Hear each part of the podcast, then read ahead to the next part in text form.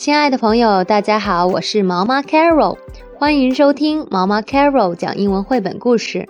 今天要给大家分享的绘本是《Basket and the Flute》。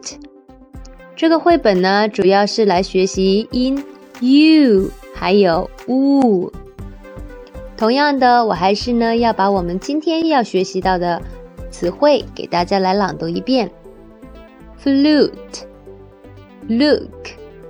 new, to, toot, tube, tune, a, can, has, into, is, on, the, this, biscuit, oof. 好啦，我来读故事啦。This is Luke. Biscuit. Luke has a new flute.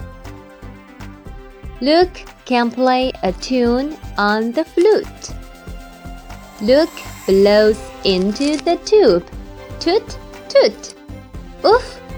Biscuit likes the flute. Oof, oof! Biscuit likes Luke too. The end.